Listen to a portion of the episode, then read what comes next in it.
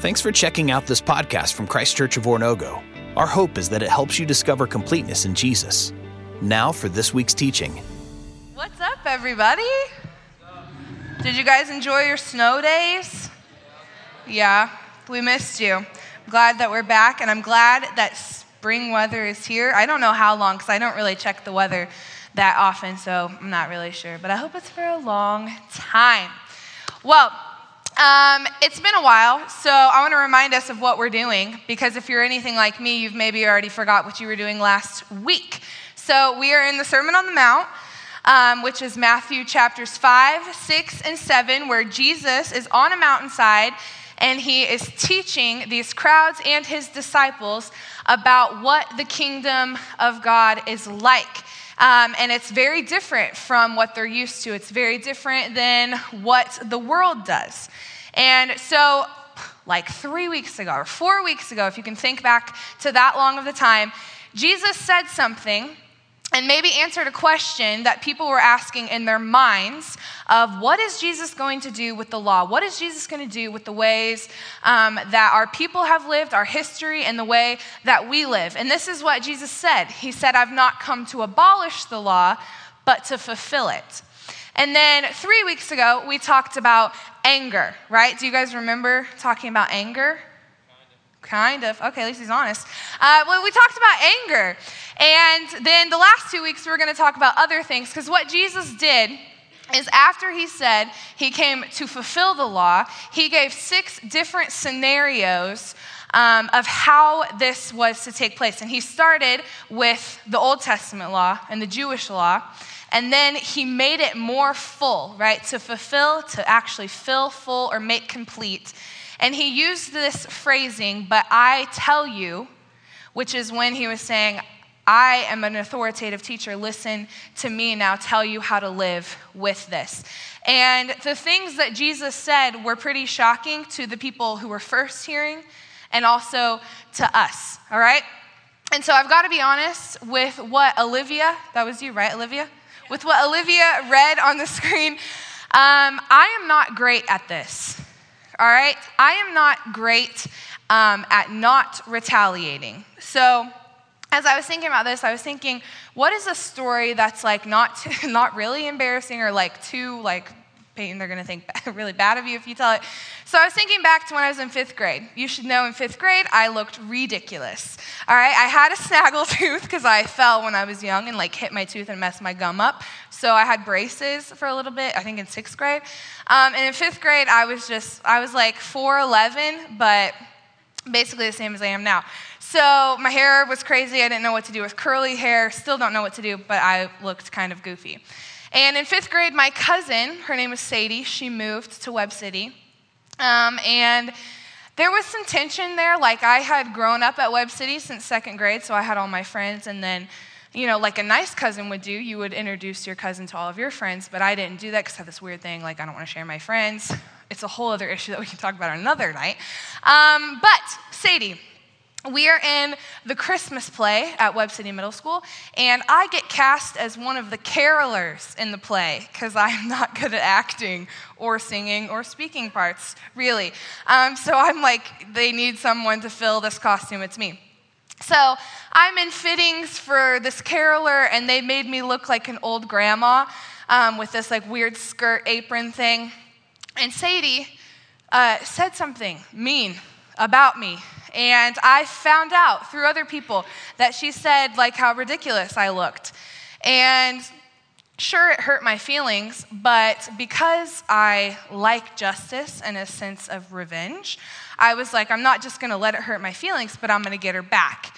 Um, and so the thing that I thought I could do as a fifth grader is we used to give out uh, our little pictures, our school pictures, to like each other, and it was like a fun thing. I don't know if you guys do that anymore. You should.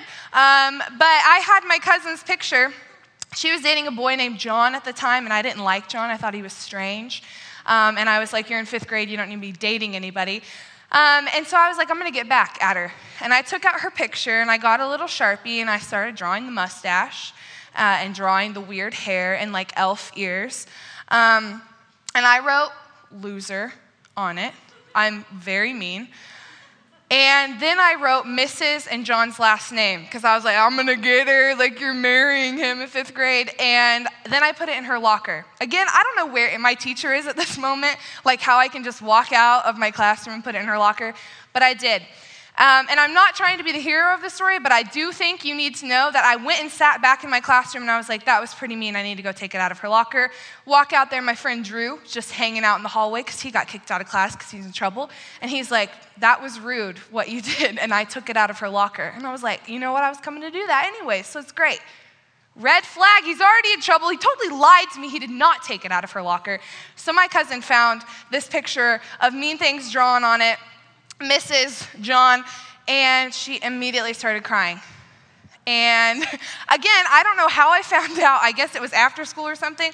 But I went out into our little pod and saw her crying, and I was like, no. And I said, Sadie, that was me. I'm so sorry. And she was like, well, you should have told me earlier because I already told my teacher. And here was Miss Lamb and Mr. Bird. You guys know Mr. Bird. And I have never been more afraid as a fifth grader in that moment when he's yelling at me of how to treat people kindly. And I was like, yeah. And so I missed all my Friday socials for like the next month or two. Um, but I wish I could say that was the last time I retaliated. But literally, if my memory was better, I probably could give you a scenario of just last week when someone said something that was ridiculous to me and I like lashed back out and made fun of them or something. Because I, I really do this is a part of my personality or character, whatever you want to call it, that Jesus constantly has to remind me of like the way in which I treat other people. And probably you guys were laughing during it. I don't know if you were just laughing at me, or maybe you were thinking of times that you have done the same. All right, I'm probably in this room not the only person that has a problem with like wanting to get back at someone when they've wronged me or wronged someone that I love or that I like. Um, so I think it's important that we're talking about what Jesus has to say about it then. If it's a problem for at least me. If anything, you just get to hear um, him tell me to knock it off, okay? So we're gonna start in verse 38. You can look it up on your phones if you want to, but it'll be on the screen. You have heard that it was said, eye for eye and tooth for tooth. All right? So Jesus is bringing in um, part of the law. They've heard this eye for eye, tooth for tooth. What this was called was the law of retaliation. And so, really, it protected innocent people. So, like, it protected them that the get back or the revenge aspect of it didn't go past it. So, someone pokes your eye out, you can't, like, go and cut their arm off, okay? Eye for eye, tooth for tooth, that kind of thing. So Jesus starts there. Remember, he said he's come to fulfill the law, to make it more complete. And so he goes on. But I tell you, Jesus, the authoritative teacher, do not resist an evil person. If anyone slaps you on the right cheek, turn to them the other cheek also. And if anyone wants to sue you and take your shirt, hand over your coat as well. If anyone forces you to go one mile, go with them two miles. Give to the one who asks you, and do not turn away from the one who wants to borrow from you. All right. Interesting. Don't resist an evil person. Is that hard for any of you guys to hear? I imagine it was also hard for them to hear. But here's, here's the scenario Jesus points someone comes up. I don't know if you've had beef before or if it's just out of nowhere and they smack you on the right side of your face. How many of you, raise your hand, would just be like, yep, here's my left one too? Is that easy to do? Maddie, okay, everyone's gonna hit you now. Don't hit Maddie. Um, me outside just trying to obey a command or a law, I'm not doing that. I can't do that. Like, that would make me totally mad. And actually, I did that to my brother multiple times growing up. Like, we would just hit each other. Again, not great. Um, and I'll tell you that my brother, representing the male species, also didn't like it. It was like, you should, I should have just knocked him out, and I think we would have, like, reconciled faster than that. But I hit him, and he's like, Oh, I'm gonna get you. And it was madness. And Jesus says, Do not resist an evil person. If someone slaps you on the right, turn to them your left. That is a hard thing to do. But maybe you'll remember that we talked about Jesus is not just reciting law and saying, follow it, but really what he's doing is he's getting at the heart of the law. And what he cares about is transformation that happens internally. All right? Because you can follow all of these things externally and look like, man, you really got it together. But if your heart isn't transformed, then you're really just acting out things that inside you don't believe are right or good for you or the other person. And so Jesus says these stark things that this is what a kingdom person does you turn the other cheek. And when he says, if someone forces you to go one mile, here's what's happening in the day Romans are occupying, and it was like actually okay. You could be dressed in your nice slacks. I know you guys wear slacks a lot. And you could be walking to a wedding, a friend's house, whatever. And in the middle of that, they could see you and they could be like, hey, you have to carry this for a mile. And you couldn't say no. Like you had to do that. And so Jesus says, when that happens, go with them two miles. Because the kingdom person is generous and gracious. And without an internal transformation of my heart, I, there's no way I would ever do that. Because myself, I am not a generous and gracious person. And I operate sometimes how the world operates that I'm going to treat you in the way in which you deserve because of what you've done. But the kingdom person treats people the way that God has treated them. And so it looks different. It looks really starkly in contrast with the world. And Jesus says, No, this is actually what we do. And if you'll remember, maybe you have your bracelet on, Jesus says that we are salt and light. And so, what salt does is that it preserves good and it looks entirely different than darkness. And so, it shouldn't be surprising to us as we continue reading what Jesus says in his Sermon on the Mount that these things are going to be a lot different than what we're used to. So, he goes on. He says in verse 43, You have heard that it was said, Love your neighbor and hate your enemy. Pause. In Old Testament law, it does say love your neighbor, but it doesn't say hate your enemy. And so I think it's interesting that he says, You have heard that it was said. Because I think what's happening is uh, Jews, we're told, you know, love your neighbor. So that's people, if I think about it, that's people that look like me, people that are in close proximity to me, um, people that I like. I'm going to love them. And so what has happened, I think, is that people have started twisting that. And they're like, okay, well, if this is true, love your neighbor, then the opposite must be true as well and hate your enemy. And who was their enemy? Rome. And so they started thinking things like, well, in order to love God, I've got to hate the oppressor and the people um, that don't follow the same God that I do. But what's Jesus do?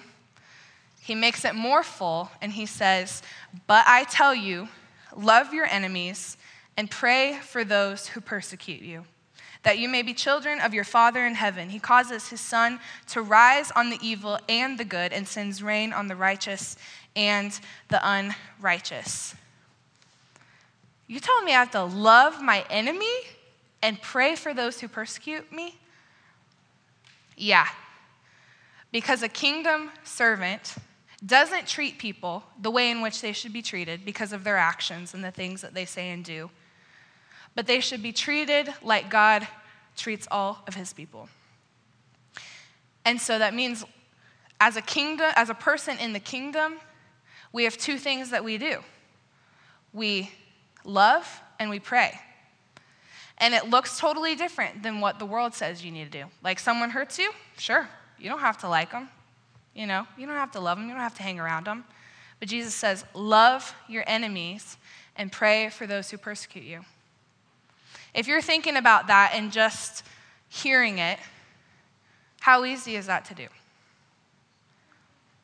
How easy is it to love someone who's literally against you? Like, I, I joke with some of my friends that argue with me or like see things differently than me and I'm like, you just don't like me or you're out to get me. But imagine that actually being someone who you say one thing and they're like, nope, wrong. And just constantly berating you and being against you. And Jesus says, love that person and pray for that person. So I wonder in a room of high school students who your guys' enemies are. Some of you, you're probably like, well, I have siblings and you've seen them, and they're my enemy. They're out to get me, and I'm out to get them, and it's going to be good. Um, some of you, maybe you think your parents are out to get you, you know, constantly nagging at you. Oh, they think what's best for me. They do, they do. But maybe you're literally like, I can't get a break. They're always on my tail about something. For some of you, I hear how you talk about your teachers, and I know that you literally think some of your teachers are your enemies. Jesus says, love them and pray for them. Are you doing that? Some of you have people at your school, guys and girls alike, that say really mean things about you and that spread things that are true and things that are false about you. And you talk to me about it, and nobody likes being talked about. And so you're like, they're literally my enemy. They're out to get me. Why do they not like me so much? And some of those things are really big and, and do seem like persecution for you. And Jesus says, love them and pray for them. How easy is that to do? Well, if you're treating people in the way in which you think they deserve to be treated because of how they're treating you, uh, it's really easy because you're just like, I don't, I don't even pay attention to them. But if you're treating people how God has treated them and treated you, then it's really hard.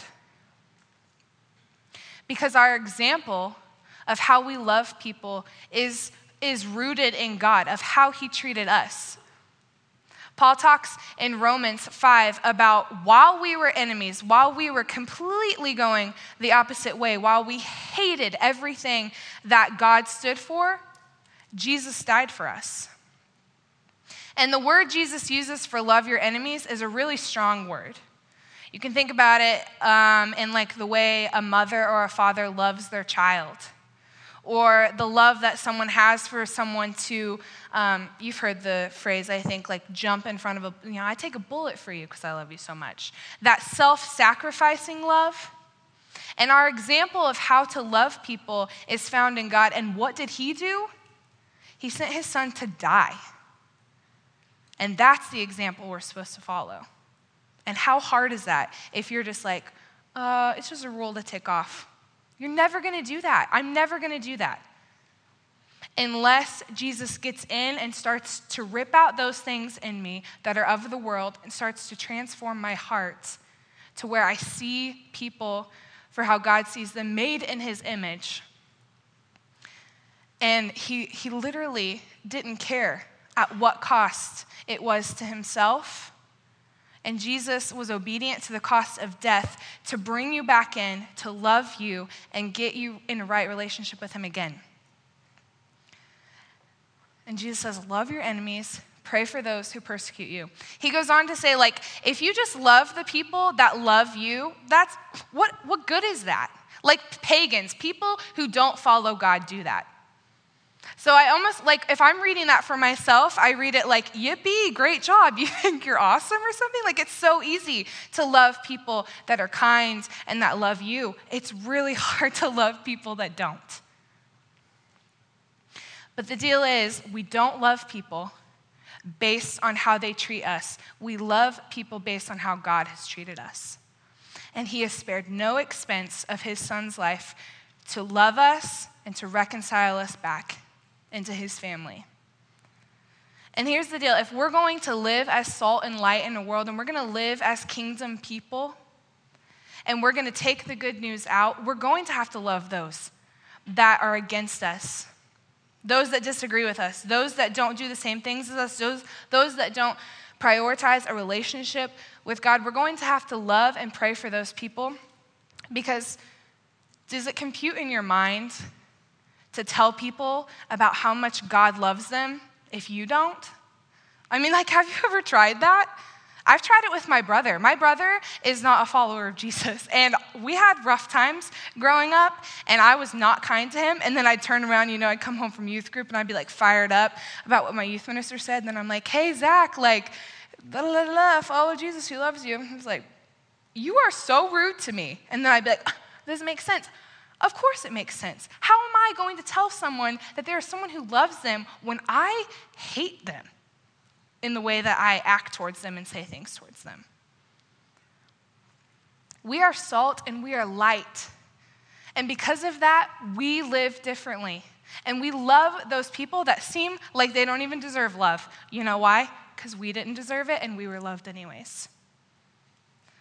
So I think of this um, lady named Elisabeth Elliot. When I was a freshman, in high school, my D group leader had us read a book about her, and it was a book about purity, but more so we talked like about her life. Um, and it was pretty cool. You may have heard of her husband, Jim Elliot. He was a missionary, and he, with some other men, went and tried to make contact in the Amazon with um, this tribe that like didn't have any Bible, didn't know anything about the gospel or about Jesus. Um, and when they tried to make contact, they actually ended up getting killed. So here's Elisabeth Elliot, um, and she is a widow now because of these people.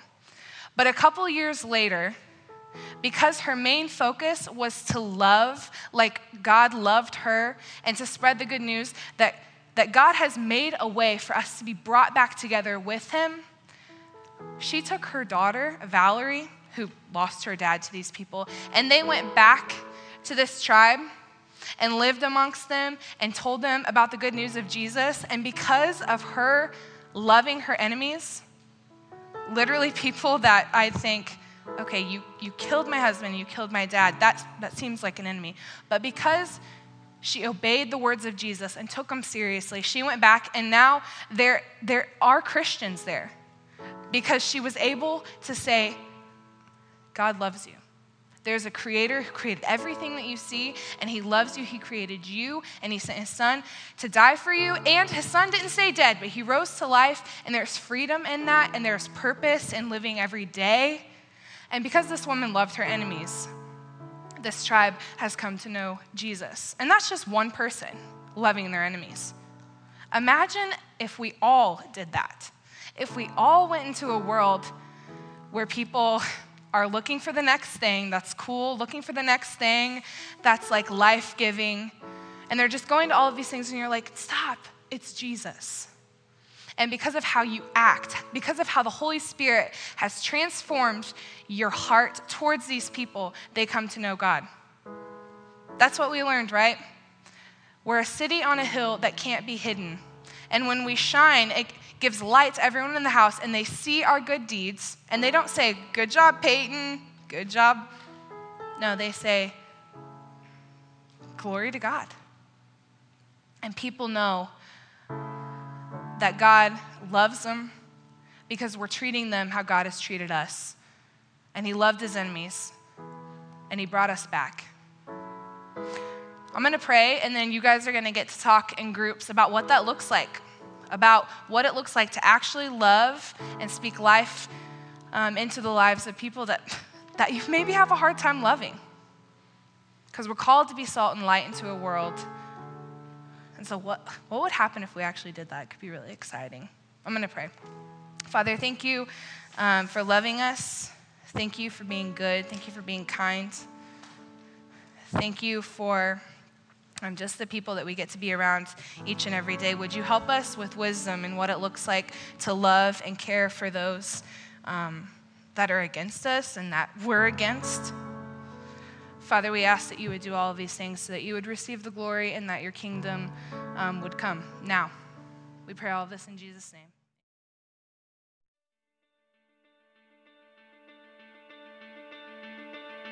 Thanks again for checking out this podcast from Christ Church of Oronogo. We hope that this teaching is helping you discover completeness in Jesus and encourages you to help others do the same.